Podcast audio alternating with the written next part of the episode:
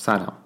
من سویل هستم و امروز می‌خوام درباره پارت نامبرهای دیوایس های اپل براتون صحبت کنم و یک بار برای همیشه داستان تفاوت بین این پارت نامبرها رو تموم بکنیم.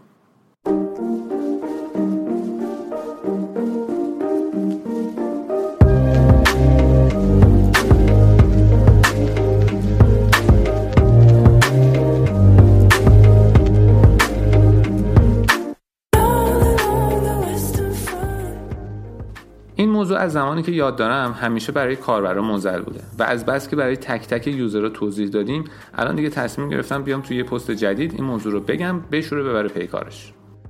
اول از همه اینو یادتون باشه که هیچ گوشی توی آمریکا تولید نمیشه. همه آیفون ها توی چین تولید میشن و از نظر کیفیت ساخت کوچکترین تفاوتی با هم ندارن. حالا اصلا چرا این part number هست؟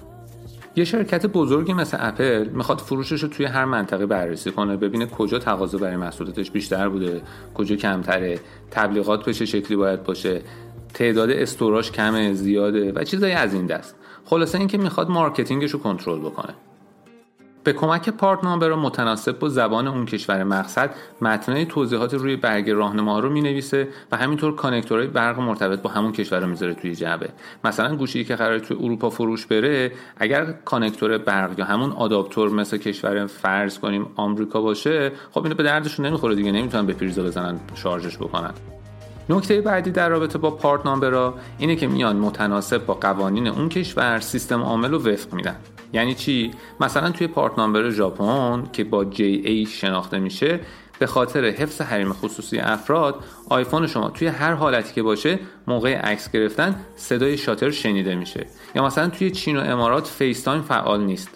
البته توی چین تماس تصویری هست ولی صوتیش نیست. و البته توی امارات با update به version 13.6 هم می‌تونید FaceTime کامل داشته باشین.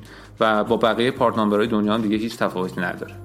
توی پرانتز اینم اضافه بکنم که FaceTime سرویس تماس صوتی تصویری اینترنتی بین کاربرای اپله.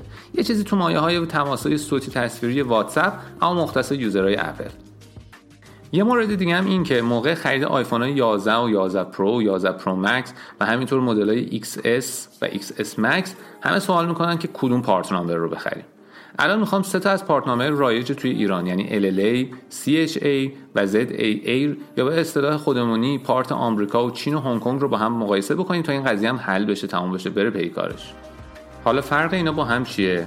گفتم که همه این گوشی ها درست مثل هم هستن و از لحاظ ساخت کیفیت هیچ تفاوتی با هم نمی‌کنن. اما اگر آیفون تک سیم کارت بخوایم که خب گزینه جز part آمریکایی همون LLA نیست. البته part های کشور اروپایی و کانادا و استرالیا اینا هم هست. اما به خاطر همون تصور اشتباهی این که آمریکا بهتره وارد کننده های بدبخت هم part آمریکا میارن که فقط ملت رضایت بدن و بخرن. اما اگر دو سیم کارت بخوایم به این دو راهی می‌رسیم که part چین بگیریم یا هنگ کنگ. من به شخصه part هنگ کنگ رو ترجیح میدم. چرا؟ چون تماس FaceTime ی زیاد استفاده می‌کنم. از طرف دیگه خیلی ها میگن دو سه میلیون تومن گرونتر اونم فقط برای تماس صوتی FaceTime اونقدر ارزش نداره. اصولا بین علما همیشه این اختلاف وجود داشته و داره. و در این حد که خیلی مواقع اصلا نمیشه با علمای LLA بحث کرد حتی. چون اعتقاد راسخ دارن که این گوشی نه تنها توی خاک آمریکا بلکه توی ایالت همیشه آفتابی کالیفرنیا ساخته شده و گوشیهایی که برای خود آمریکایی‌ها می‌سازن خیلی از بقیه بهتره. خلاصه اینکه ملت وا بدین. توی کامنت ها بیاین و بنویسین که شما جزء کدوم دست از علما هستین. با مسیر مدرن از طریق وبسایت، اینستاگرام، سیگنال و واتساپ در تماس باشید. و آخر هفته خوبی در پیش داشته باشید.